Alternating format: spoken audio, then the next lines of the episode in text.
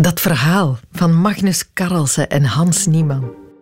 Dat zit in mijn nieuwsartikelen top 10 van het jaar. Naast dat artikel over die man die heel de wereld afreist op zoek naar de meest afschuwelijke openbare toiletten op aarde. Dat is voor een ander keertje. Maar dus die Carlsen, dat is de wereldkampioen schaken. En die neemt op een bepaald moment plaats tegenover Hans Nieman voor een potje schaken. Ook een schaaktalent, maar niet zo goed, bij lange niet zo goed als Magnus Carlsen. En die Carlsen die denkt easy peasy. Maar die wordt tijdens dat potje, tot zijn grote verbazing, keihard verslagen. En nu, ik noem het een potje, maar het was eigenlijk een zeer belangrijke schaakwedstrijd. Die wordt verslagen en van pure verbijstering trekt hij zich terug uit het toernooi, zonder commentaar. De enige reactie die hij geeft is een tweet. Hij tweet een quote van de Portugese voetbalcoach José Mourinho, die ooit na een wedstrijd, die volgens hem vol zat met discutabele scheidsrechterbeslissingen, daar niet openlijk over durfde te praten tegen de pers. En toen sprak hij de inmiddels legendarische woorden: If I speak, I'm in big trouble. En dat tweet die Karelsen dus. Hij insinueert op die manier, de schaakkampioen, dat er zaakjes gebeurd zijn die het daglicht niet mogen zien.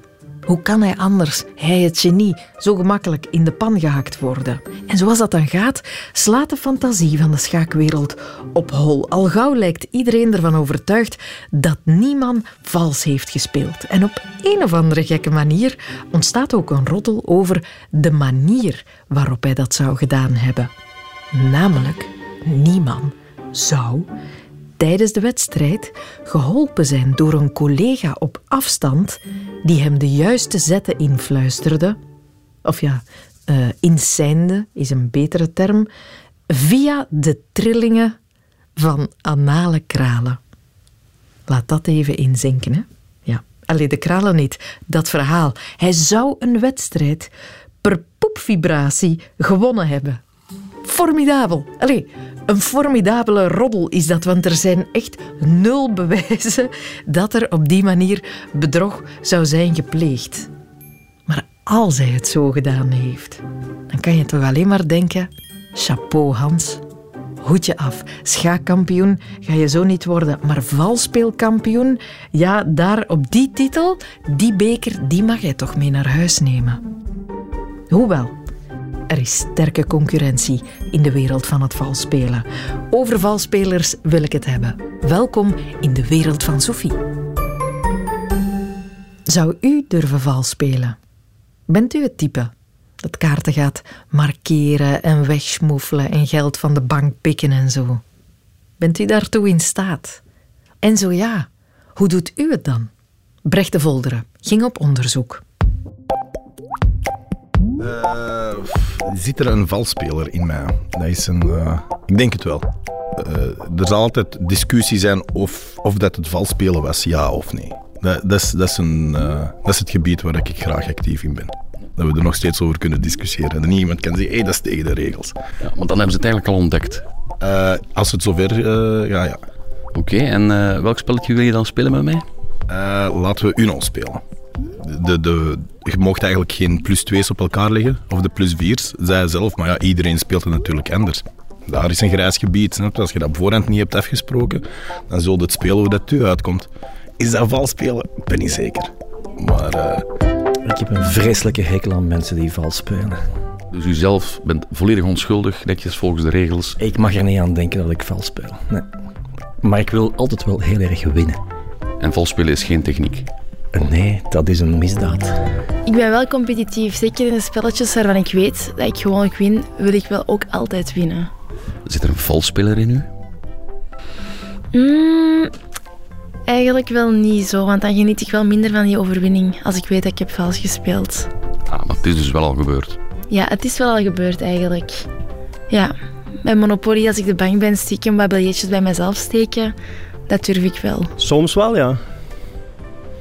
Ik speel soms wel eens vals, ja. Mag ik weten in welk soort spel? Gewoon een kaartspelen speel ik wel eens vals, ja. Als je qua jongen speelt, moet je op een bepaalde manier spelen. En er zijn erbij die, die kunnen daarmee mee goochelen. En ik ben zo iemand die dat ook kan. Goochelen met kaarten. Ja, ik, ik steek bijvoorbeeld de, de, de harte koning of de harte haas, die steek ik van onder en ik weet dat ik die dan heb. Dus ik, ik schoffel iedere keer erboven en de onderste is harte naast. Die weet ik bijvoorbeeld zitten. Oké, goed. Uh, weten ze dat van jou ondertussen? Ja, dat weten ze. Ah, dus het is extra moeilijk geworden? Ja, heel moeilijk, ja, ja. Ja, ik heb altijd in de Giro gezeten en daar is de leuze een beetje vals spelen is ook spelen. En uh, uh, over welke spelletjes praat je nu? Ja, één keer hebben we wel iets te openlijk vals gespeeld. En ze hebben ook gewonnen. En had de andere groep door um, dat we hadden vals gespeeld, omdat we, um, we waren in twee groepen verdeeld en we moesten een route doen um, waar dat er onderweg verschillende opdrachten waren. en we hadden allerlei attributen meegekregen om onze tocht een beetje te moeilijker te maken. Dus wij hadden bijvoorbeeld grote shortbalken meegekregen en de andere ploeg had uh, houten banken meegekregen. Uh, dus wij vonden van onszelf dat we het veel zwaarder hadden. Dus wij dachten, als we nu gewoon een stuk van de route afsnijden en een hoek afsnijden van de weg, dan zijn we sneller op de bestemming en we gaan eigenlijk geen enkele opdracht uh, missen, geen enkele opdracht overslaan. Maar de andere groep heeft al ontdekt dat we dat hebben gedaan en die waren heel boos op ons. Want de winnaar die kregen achteraf uh, frietjes als avondeten en de andere droge boterhammen. Uh, en we hebben dan ook nog geprobeerd om toch uit sympathie een beetje frietjes te geven aan de andere groep. Maar onze leiding had het dan gezien en dat mocht, dat mocht niet, dus we moesten, we moesten die frieten teruggeven. Oh, wat een vreselijk verhaal.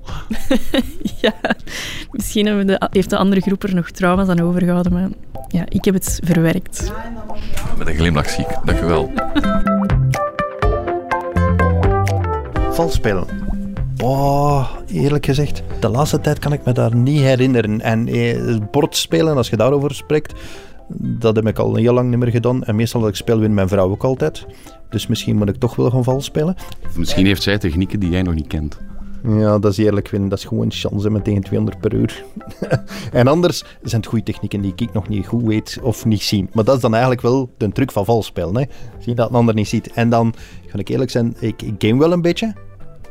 En daar speel ik niet vals, maar dan zie je bij heel veel spellen dat er heel veel valspelers, cheaters in zitten. Dat is fenomenaal. Ja, ik game eigenlijk heel regelmatig. Tegenwoordig is dat ook moeilijker geworden, maar uh, ja, in de Sims kun je nog altijd wel ja, cheaten. Vals spelen, en wat is dat dan? Hoe gaat dat? Ja, je kunt eigenlijk gewoon motherload intypen en dan krijg je eigenlijk ongelimiteerd geld. Och, wauw. Alleen in spelletjes zeker. Inderdaad, ja heel veel oude games kun je zo nog echt zo cheatcodes gebruiken. Uh, dus dat is wel leuk om, om te doen. Maar dat is spelen tegen iemand anders? Nee, dan speel je eigenlijk alleen en dan maak je eigenlijk gewoon je eigen leven in het spel gemakkelijker. Moet je minder moeite doen.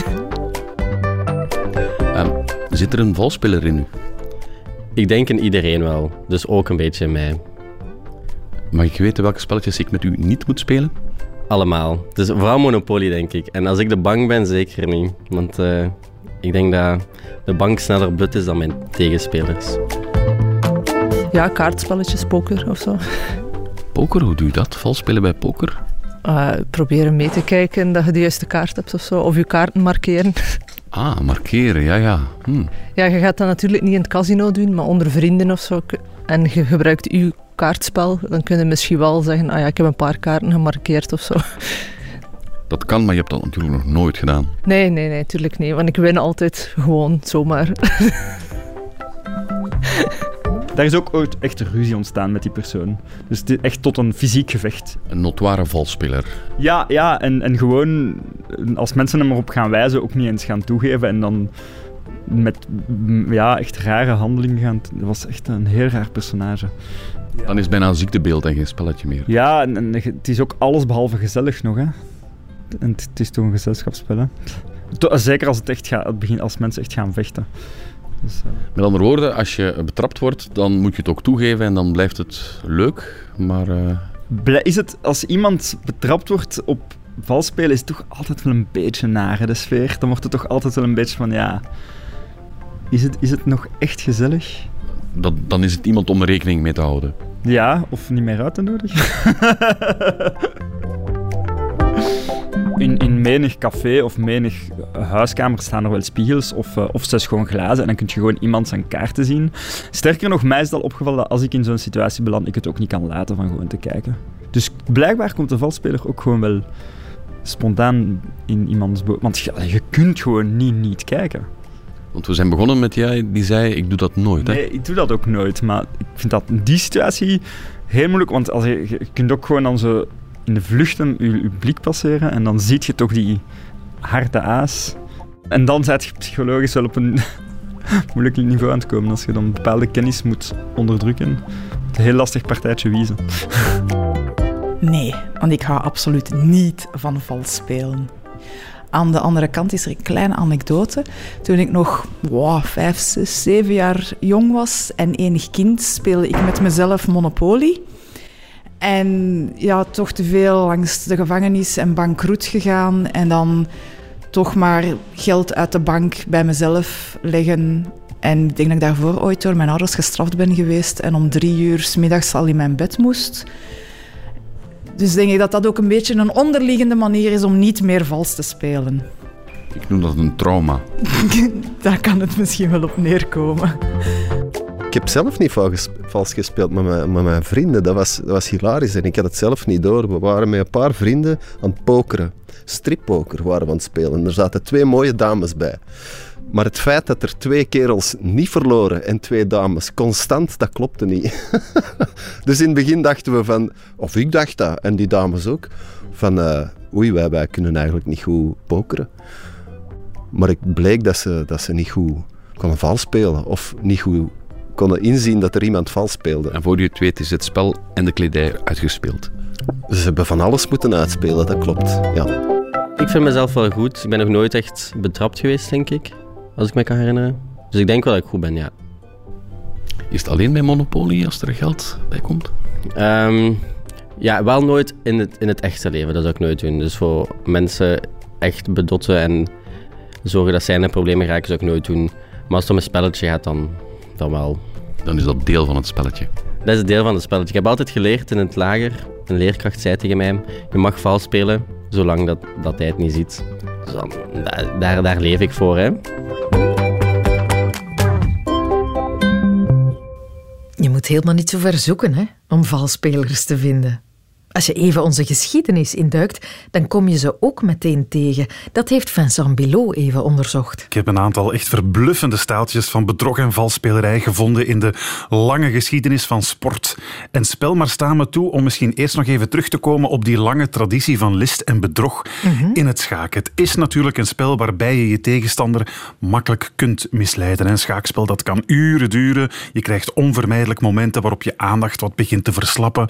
En er zijn altijd bij de hand de types die van zo'n onbewaakt moment misbruik maken om ongemerkt een zet te doen die eigenlijk niet mag, of om zelfs vingervlug twee stukken te verplaatsen in plaats van één. Die mensen bestaan, Sophie. Hmm. Om dat soort valspelerij onmogelijk te maken, is de schaakcomputer uitgevonden. Zoals Deep Blue in eh, de jaren 90, of intussen veel meer geavanceerde versies. Tegenwoordig zijn dat uh, ja, hoogtechnologische staaltjes van artificiële intelligentie, hè, die via algoritmes en machine learning zelfs de grootste schaakmeesters kunnen verschalken. Maar aanvankelijk waren zulke schaakcomputers bedacht om valspelers slim af te zijn. Ah, ja? En het vroegste prototype van zo'n schaakcomputer werd al aan het einde van de 18e eeuw ontworpen. 200 jaar voor Deep Blue dus. En wel door een Hongaarse edelman, Wolfgang von Kempelen. Klinkt echt als een Hongaarse edelman. Ja. Wolfgang von Kempelen, de uitvinder van de allereerste schaakcomputer. Toen uiteraard nog geen elektronische computer, maar een automaat. Dus een apparaat dat volledig mechanisch werkte, maar wel zo ontworpen was dat je onmogelijk vals kon spelen. En die Wolfgang noemde het de mechanische Turk of kortweg de Turk. Het bestond uit een, eh, soort lage kast waarop een grote tafel uh, was gemonteerd, waar dan een schaakbord op stond. Aan de ene kant was een bankje met een fluwelen kussen gemonteerd voor de speler. Aan de andere kant van die tafel, van die kast, om de machine een beetje een gezicht te geven, zat dan een levensechte pop, zodat het leek alsof je tegen een echte mens speelde. Die pop was trouwens getooid in een Ottomaanse klederdracht met een tulband, een baard en zelfs een Ottomaanse pijp. En vandaar dus die naam, de Turk of de mechanische Turk. Nu, onder dat tafelblad zat een, een hele mechanische constructie die bij elke zet een soort voorgeprogrammeerde tegenzet deed. Sterker nog, de automaat was in staat om ongeldige zetten van de tegenspeler te detecteren. Dus maakte je bijvoorbeeld een beweging met je paard die niet toegestaan is, of probeerde je in één beurt stiekem twee stukken te verplaatsen, dan, dan werden die ongeldige zetten door dat mechanisme gecorrigeerd. Amai, zo straf. Ja, die automaat maakte het in die tijd dus eigenlijk onmogelijk om vals te spelen. Die Wolfgang von Kempelen die ging zijn uitvinding eind 18e eeuw demonstreren aan het hof van keizerin Maria Theresa van Oostenrijk. En het was meteen een inslaand succes, Sophie. Een van haar hovelingen, uh, die uh, als eerste het mocht opnemen tegen de Turk, die werd door die automaat binnen de kortste keren schaakmat gezet. Sterker nog, de ene hoveling na de andere edelman werd door de Turk verslagen. Vaak binnen het half uur. Dus die mechanische Turk, ja, dat, dat was meteen talk of the town. Wat zeg ik? Het was de talk van heel Europa. Werkelijk elke keizer, koning of aristocraat die wilde het opnemen tegen die schaakautomaat. Van Louis XVI over keizer Jozef II tot zelfs Napoleon. Echt? Allemaal werden ze door de Turk vernederd. En zelfs nadat Wolfgang von Kempelen uh, zelf uh, gestorven was en, en die mechanische schaakcomputer al een paar keer van eigenaar veranderd was, bleef dat echt toeren over heel de wereld. Want het, het spel werd op een bepaald moment zelfs naar Amerika vervoerd, waar onder meer schrijver Edgar Allan Poe en zelfs Benjamin Franklin erdoor verslagen werden. Maar allee, ik had er graag bij geweest bij zo'n wedstrijdje. Maar zoals dat gaat natuurlijk met, met dat soort van curiosa, begon de aandacht met de tijd uh, voor die mechanische Turk, de, het enthousiasme toch een beetje te tanen. Het nieuwe was er wat vanaf en die automaat ja, raakte in de vergetelheid. Tot het in juli 1854 stof stond te vergaren in het National Theatre in Philadelphia en een, uh, een brand uitsloeg, het theater in de as legde en die Turk dus ook letterlijk in vlammen opging. Oh, we hebben hem niet meer. Nee, triest einde voor een bijzonder ingenieus systeem. Ten slotte de verre voorloper van Deep Blue en alle geavanceerde schaakcomputers die we vandaag kennen. Hè. Tot er niet veel later een artikelenreeks over de Turk verscheen in het schaakmagazine The Chess Monthly. Waarin... De Chess Monkey. The Chess Monthly. Klinkt ja? ook heel goed, vind ik. Maar dus, in, in dat blad verscheen een artikelenreeks van de zoon van de laatste eigenaar van de Turk, die plots het toch nodig vond om een groot geheim te onthullen. Die schaakautomaat die was ontworpen om vals spel tegen te gaan, mm -hmm. Bleek zelfbedrog. Wat? Ja, die Hoe? Turk was namelijk helemaal geen automatisch werkend mechanisme. In de constructie zat al die tijd een, een aapje. echte... Nee. Als je kunt. Een echte schaker verborgen. Ja. Maar dus telkens als de Turk ergens neerstreek, dan zochten de exploitanten van die schaakautomaat een lokale schaakgrootmeester om voor grof geld onder die tafel te kruipen. Sterker nog, via een ingenieus communicatiesysteem aan de zijkant van de constructie kon die professionele schaker ook nog eens telkens overleggen met de beheerder van de Turk, wat hem dus bij elke zet eigenlijk een dubbel voordeel opleverde. Dus de, het eerste valspeldetectiesysteem ja. was een vals speler. Ja, de Turk bleek dus vooral een bedrieglijke flurk.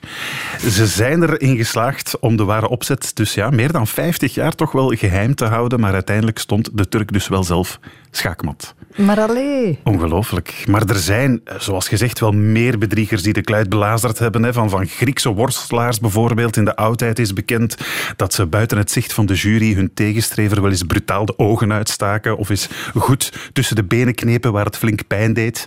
En de oude Grieken hadden trouwens een adequate bestraffing voor dat soort uh, valspelers. Wie erop betrapt werd, moest een boete betalen.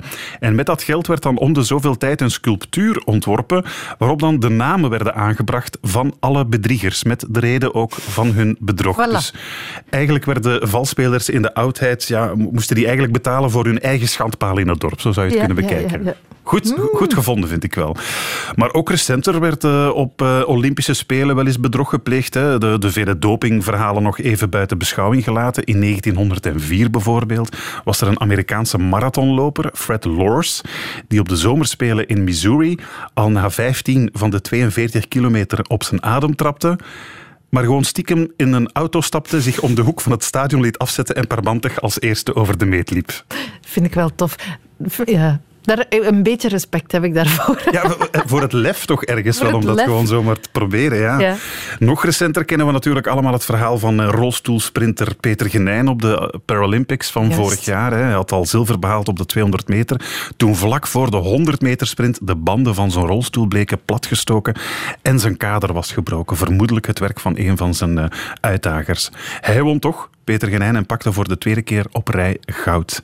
En dan had je in 2000 eh, de basketbalcompetitie op de Paralympics, die gewonnen werden door eh, Spanje. De Spaanse basketploeg pakte goud in de reeks voor verstandelijk beperkte spelers. Na een indrukwekkende zeegreeks, tot na hun glorieuze overwinning, foto's van die basketploeg in de Spaanse kranten verschenen.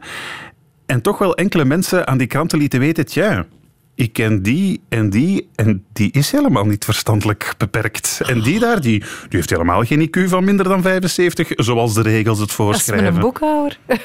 Bleek dus dat slechts twee spelers van dat hele Paralympische basketteam verstandelijk beperkt waren. Echt verstandelijk beperkt waren. En de anderen dus gewoon waren geronseld bij clubs uit de subtop die helemaal niks mankeerden. Het gore lef. Ongelooflijk. Ze zijn er wel voor gestraft. Ze hebben hun medailles moeten inleveren. Maar een staaltje van bijna even schaamteloos bedrog was ooit te zien op de Britse televisie in het programma Who Wants to be a Millionaire? Een quiz die eh, begin jaren 2000 ook hier op het voormalige VT4 eh, te zien was onder de naam Wie wordt euromiljonair? eh, Gepresenteerd door Walter Grootaars. Maar dus in 2001 deed een zekere Charles Ingram mee aan die quiz Who Wants to be a Millionaire? Een simpele major in het Britse leger die met verbazend veel geluk door die quiz spartelde. Bijvoorbeeld toen hij de vraag kreeg met wie Jackie Kennedy na de dood van John F. Kennedy hertrouwde. Who was the second husband of Jacqueline Kennedy? Adnan Khashoggi, Ronald Reagan, Aristotle Onassis, Rupert Murdoch. I would have thought that it would be Aristotle Onassis. I'm pretty confident it's Aristotle Onassis. It's the right answer. You got eight thousand pounds. Je hoorde die Charles Ingram even twijfelen, maar hij koos uit de vier keuzemogelijkheden dus toch het juiste antwoord. Niets opgevallen aan dat fragment, Sophie? Mm, nee. Nee, misschien moet je bij de volgende vraag wat aandachtiger luisteren naar mogelijke geluiden in het publiek. Charles Ingram krijgt de vraag welke kunstenaar de ambassadeurs geschilderd heeft. Michelangelo, Jan van Eyck, Rembrandt of Hans Holbein. Moet je even opletten wat er gebeurt als Charles luidop twijfelt tussen die twee laatste opties. I think it was either Holbein or Rembrandt. Um, I think it was Holbein. Yeah, I think I'm going to go for Holbein. Yeah, um, Holbein. Holbein. You just won 125. Toch wel goed gegokt, zeker, maar luister nu misschien even mee wat je hoort in het publiek als hij de eerste keer die naam Holbein uitspreekt. I think it was Holbein. Yeah, I think I'm going to go for Holbein. Oh my god. Iemand met hooikoorts in het publiek? Iemand die gewoon allergisch reageert op de naam Holbein? Nee, er zit duidelijk iemand in het publiek de juiste antwoorden letterlijk op te hoesten. Want wat hoorden we bij die vraag over Jackie Kennedy? I would have thought that it would be Aristotle Onassis. I'm pretty confident it's Aristotle Onassis. Hopla, nog eens. Net als Charles de naam van Onassis laat vallen, klinkt daar een hoesje uit het publiek. Zou hij een handlanger hebben die hem vanuit het publiek telkens met een subtiel kuchje laat weten wat het juiste antwoord is? Het zou voor de kandidaat alleszins een comfortabelere manier van valspelen zijn dan anale kralen. Tenzij dat je ding is natuurlijk. Hè. Dat hangt ervan af, ja, Ja. welke sensatie je het Maar dus speelde hij onder één hoedje met een, een soort kuchende souffleur. Luister even mee, Sophie, naar de allerlaatste vraag. De vraag, de ultieme vraag die hem 1 miljoen pond kan opleveren. De vraag is hoe je een getal noemt met 100 nullen. Dus zeg maar 10 tot de tiende macht. Dat is ver voorbij miljoen, miljard en zelfs triljard. Geen vraag, waarop ik eerlijk gezegd zelf het antwoord ook zou moeten schuldig blijven. De keuzemogelijkheden zijn een Google, nooit van gehoord, een Megatron, een gigabit of een nanomol. Heb jij enig idee, Sophie? Nee, geen idee. Maar gewoon voor het eh, mondgevoel zou ik voor nanomol gaan. Ja, wel, Charles, onze kandidaat zelf, had ook geen idee, maar hij overloopt wel heel nadrukkelijk elk van de mogelijkheden. I think it's a nanomole. But it could be a gigabit. I don't think it's a Megatron. I don't think I've heard of a Google. Google. I don't actually know what a Google is, but I'm sure it's Google. Daar heb je hem weer. Chris, I'm going to play. Hij heeft nog nooit gehoord van een Google, maar hij gaat er toch op gokken. Maar wacht even, Charles, voor je definitief je antwoord geeft, misschien toch nog even dubbelchecken. Final, answer. Final answer. Yeah, I think it's a Google. ja, daar heb je hem. I'm going to play Google. You just won one million!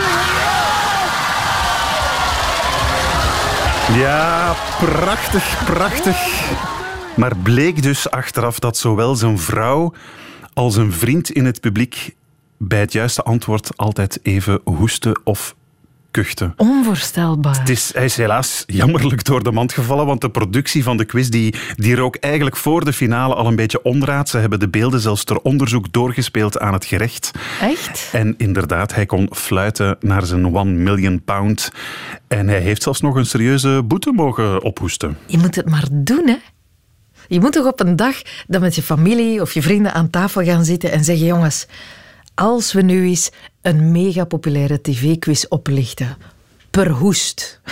Wie bedenkt zoiets? Wie komt daarop? Wie zijn de mensen die vals spelen? Waarom doet iemand het? Omdat je bij vals spelen altijd iets te winnen hebt. Vals spelen heeft vaak een voordeel wat je niet hebt als je niet vals speelt. Dit is Sophie van der Zee, rechtspsycholoog aan de Erasmus School of Economics in Rotterdam. Ze heeft al heel veel onderzoek gedaan naar valsspelers. Voor de ene is het natuurlijk belangrijker om te winnen dan de ander. De ene is wat competitiever ingesteld dan de ander. Uh, wie weet staan er ook gewoon thuis als je aan het pokeren bent uh, dingen op het spel. Misschien vind je dat je reputatie op het spel staat. Uh, misschien ben je gewoon zo gewend aan vals spelen dat het uh, eigenlijk een gewoonte is geworden. Dat zijn allemaal verschillende mogelijkheden. Ja, ja, maar je persoonlijkheidstype kan meespelen. Sommige mensen zullen eerder geneigd zijn tot vals spelen dan anderen. Ja, zeker. Dus een van de dingen die we zien, uh, een van de belangrijkste factoren in de keuze of mensen wel of niet vals spelen, is bijvoorbeeld hoe creatief ze zijn. Um, en dan zie je dat mensen die wat creatiever zijn, dat die uh, vaker vals spelen, ook vaker liegen. Uh, en dat ze dat ook makkelijker voor zichzelf kunnen goed praten. Aha. Is dat een belangrijke factor? Dat je voor jezelf een soort verantwoording hebt voor het vals spelen? Ja, zeker. Want wat we zien is dat er een soort tegenstrijdigheid zit. Uh, aan de ene kant vinden mensen het heel belangrijk om eerlijk te zijn, om integer te zijn. Uh, mensen vinden dat vaak een van de belangrijkste eigenschappen, zowel in zichzelf als in anderen. Maar aan de andere kant zie je dat uh, vals spelen vaak allerlei voordelen met zich meebrengt. Dat oneerlijk gedrag voordelen met zich meebrengt, die je niet zou hebben als je eerlijk bent. Dus aan de ene kant vind je het belangrijk om eerlijk te zijn.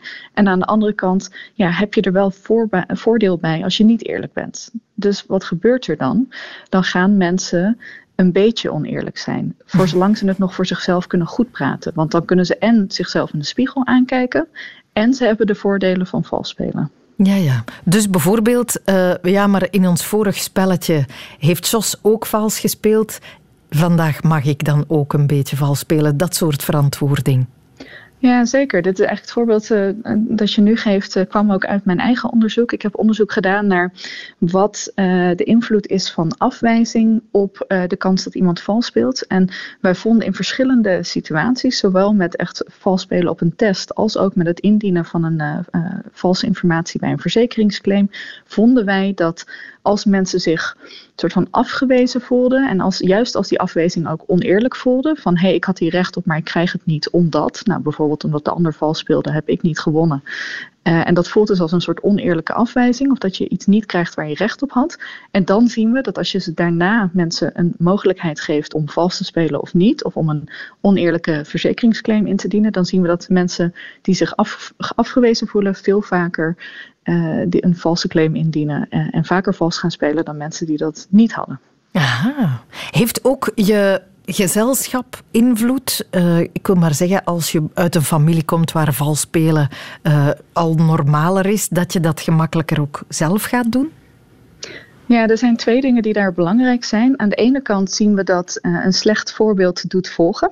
Mm-hmm. En hoe meer jij je met het slechte voorbeeld kunt identificeren, dus hoe meer jij jezelf herkent in degene die het slechte voorbeeld geeft, hoe meer je dat nadoet. Dus uh, je was wel interessant onderzoek gedaan waarin ze uh, een proefpersoon van, een ene, van de ene of de andere universiteit uh, mee lieten doen in een experiment. En er waren andere mensen in dat groepje aanwezig, dat waren onderzoeksassistenten, die hadden ofwel een trui aan van universiteit A of van universiteit B. En dan zag je dat, en dan ging een van de studenten, die dus onderzoeksassistent was, die ging zich oneerlijk gedragen. En dan werd er gekeken of die proefpersoon zich ook oneerlijk ging gedragen. En dan was de kans groter dat hij dat deed als degene die zich oneerlijk gedroeg een trui aan had van dezelfde universiteit als waar de student van was. En dat noemen we in-group. Dus op het moment dat jij je onderdeel voelt van het groepje en in dat groepje wordt oneerlijk gedrag vertoond, dan ga je uh, zelf, is de kans groter dat je zelf mee gaat doen met dat oneerlijke gedrag. Mm Het is besmettelijk. Dus dat, dat is één. Ja, zeker. En dat is, de, en dan, dat is dus één. Mhm. En als het dus binnen een familie is, dan is de kans groot dat jij je, ja, je, je identificeert je met je familie. Dus als in jouw familie je mensen zich oneerlijk gaan gedragen, is de kans groter dat jij dat na gaat doen.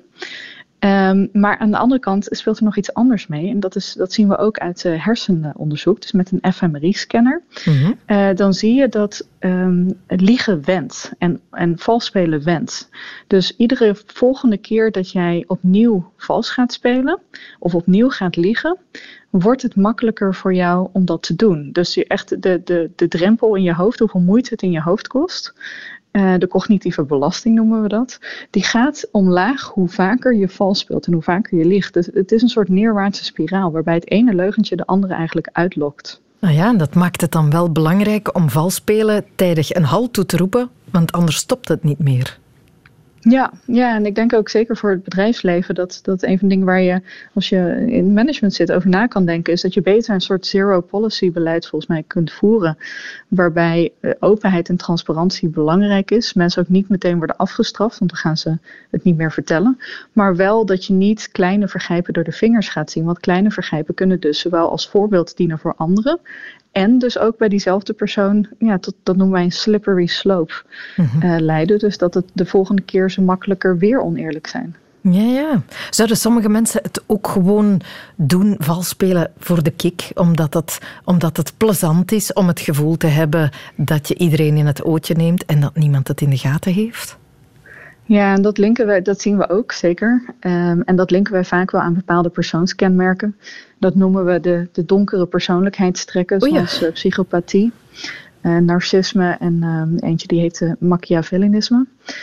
Um, en we zien dat mensen die hoog scoren op dat type ja, donkere persoonlijkheidstrekken, dat die inderdaad soms uit vals spelen en liegen juist een soort uh, ja, positieve gevoelens kunnen halen. Omdat ze inderdaad ja, trots of blij zijn dat ze anderen aan het, uh, aan het foppen zijn, dat ze anderen te slim af zijn. Ja. ja, die spelen vals om vals te spelen en daar zit verder weinig motivatie achter.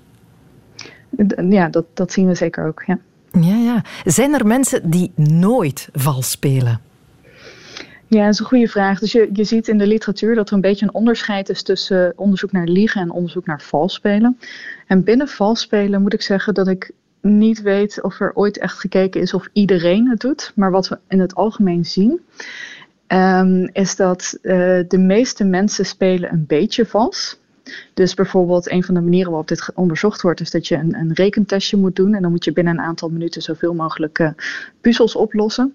En wat je dan ziet, stel dat iemand uh, vier puzzels heeft opgelost, uh, maar bezig was met de vijfde. En dan gevraagd wordt hoeveel had je er af. Dat mensen dan heel snel vijf of misschien zes zeggen. Omdat ze dat voor zichzelf nog kunnen goed praten. Zo van ja, die had ik bijna. Als ik nog een paar seconden had gehad, dan had ik die vijfde ook goed gehad. ja. um, en je ziet dus dat heel veel mensen een klein beetje liegen en een klein beetje vals spelen. Dan zien we dat een kleine groep mensen bijna maximaal vals speelt. Dus stel dat er tien puzzels waren en ze hadden er drie goed, dat ze gewoon zeggen dat ze er tien goed hadden. Maar dat is echt een kleine minderheid. En dat noemen we de, de, ja, de veelvuldige leugenaars. Uh, maar dat is een klein groepje mensen. Dus de meeste mensen liegen een beetje en spelen een beetje vals. Een paar mensen doen dat heel erg. En er zijn echt wel mensen die, ik weet niet of het echt niet is, maar, maar heel weinig liegen en vals spelen. Mhm. Uh, maar dat gezegd hebbende, uh, in leugenonderzoek, dus als het niet gaat om vals spelen, maar om liegen. Um, als je mensen vraagt hoe vaak heb je gelogen in de afgelopen 24 uur, dan zie je dat um, nou, ongeveer de helft van de mensen meestal zegt dat ze hebben gelogen. Uh, de meeste daarvan een paar keer, een aantal mensen heel vaak. Maar dat is ook ongeveer de helft van de mensen zegt dat ze niet hebben gelogen.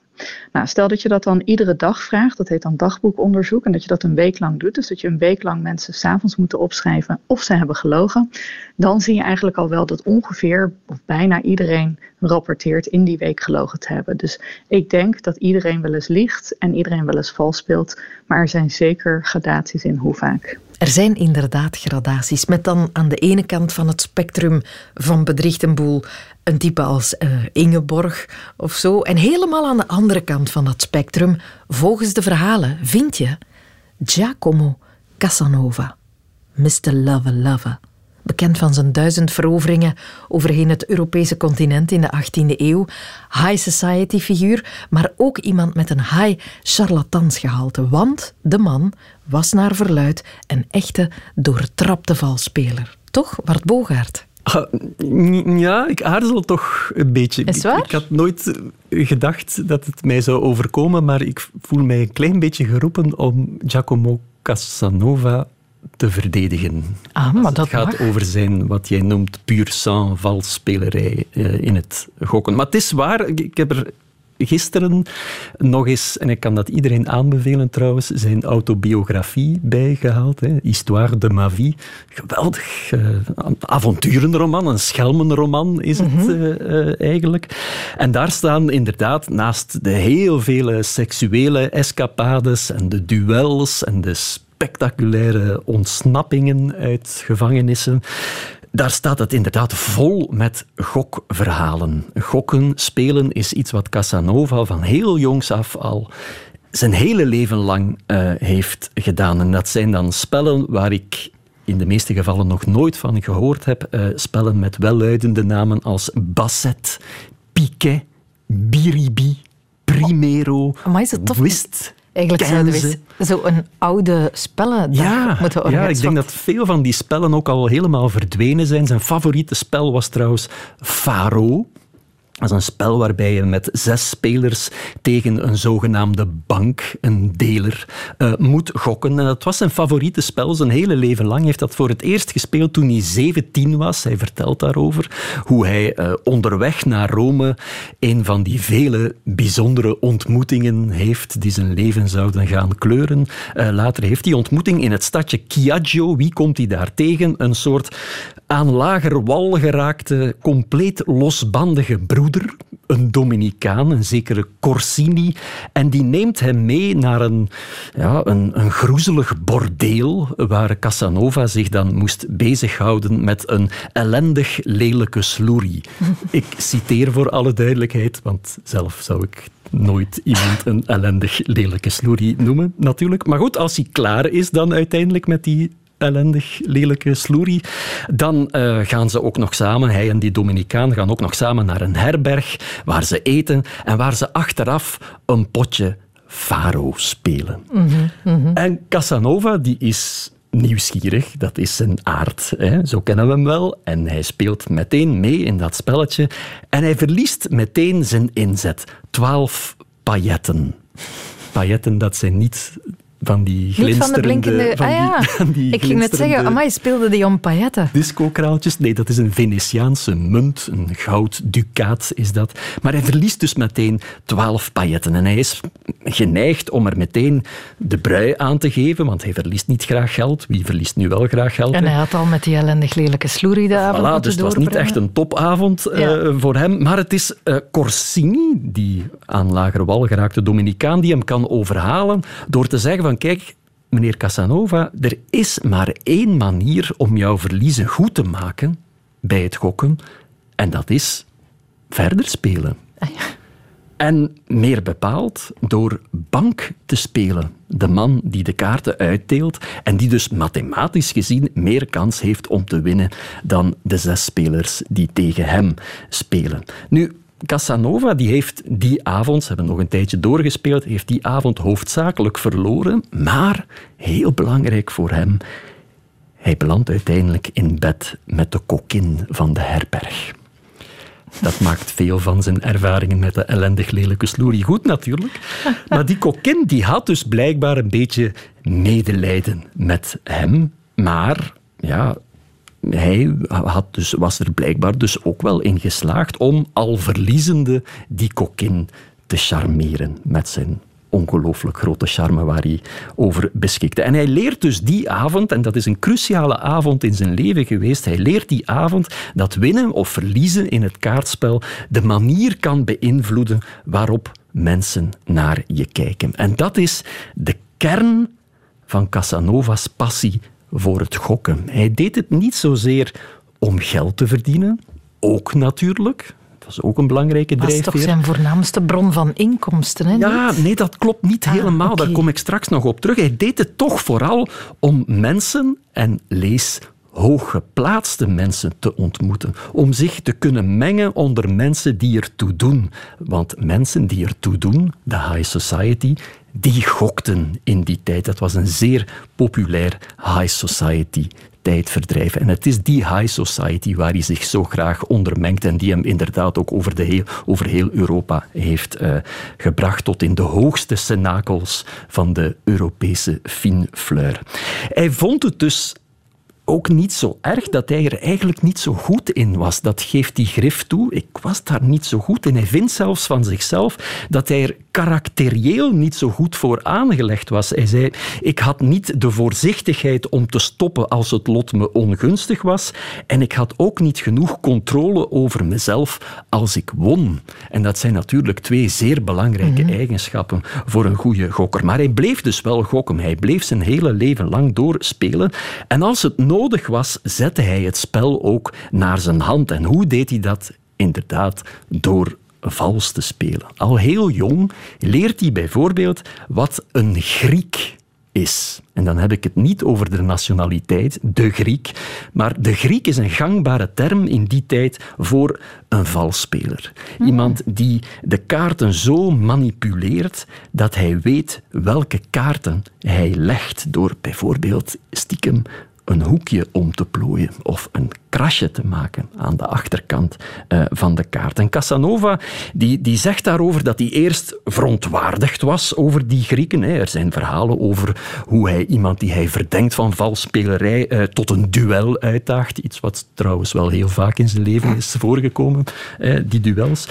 Maar dat eens ja, hij dan die trucendoos van die Grieken begon door te krijgen, ja, dat hij van die trucken toch later heel handig gebruik heeft kunnen maken. Hij heeft het op een bepaald moment over iemand die hem introduceerde in de wijze Maximus, zonder de welke kan spelen iedereen zouden ruïneren die eraan deelneemt. Dus ja, hij kende absoluut de kneepjes. Casanova was een geweldige observator trouwens. Maar dat gezegd zijnde, het is niet helemaal eerlijk ook om daar met de ogen van vandaag naar te kijken. Want die valspelers, die Grieken, ja, daar werd toen veel milder, veel toegeeflijker naar gekeken dan nu. Ze deden het allemaal Ah, wel. En ze hoorden erbij. En een echt goede speler, ja, die moest te allen tijden in staat zijn om zich tegen die Grieken, tegen die valspelers te wapenen. Er waren trouwens ook eufemismes. Hè. Ze werden niet alleen Grieken genoemd, ze werden bijvoorbeeld ook lotsverbeteraars genoemd. Zo mooi. Ja, prachtig toch? Hè? Maar die lotsverbeteraars, die Grieken, die valspelers, dat was een vanzelfsprekendheid in het gokken in die tijd. Dat, dat was zelfs iets waar mensen die er bedreven in waren, zoals Casanova, ja, openlijk mee opschepten. En ze werden niet de deur gewezen als ze daarover opschepten. Bovendien zijn er ook heel veel voorbeelden in l'histoire eh, de ma vie van hoe hij opzettelijk verliest om, bijvoorbeeld zoals toen in Chioggia, met eh, de waardin van de herberg, in het gevlei te komen van mooie meisjes die hij rond de speeltafel zag zitten. Wat toch eigenlijk ten opzichte van de andere spelers ook een vorm van valspelen is, natuurlijk. Dus is Casanova de gepatenteerde professionele bedrieger waarvoor hij vandaag nog altijd versleten wordt, in het spel eh, tenminste? Ja, in de zin dat hij de hele trucendoos tot in de puntjes beheerste. Maar tegelijkertijd nee, omdat hij al bij al waarschijnlijk veel meer geld verloren heeft aan het gokken dan dat hij ermee gewonnen heeft wat je van een gepatenteerde valspeler toch moeilijk zou kunnen zeggen. Maar wel veel knuffeltjes gewonnen. Aha, dat dan weer wel. Maar interessant, hè? Dat blijkbaar onze blik op vals spelen door de eeuwen heen sterk veranderd is. Dat er ooit wel tijden zijn geweest waarin men ervan uitging dat iemand zou vals spelen. En dat dat helemaal dik oké was. Maar dat was toen. En nu is nu. En je moet het bij mij echt niet komen proberen.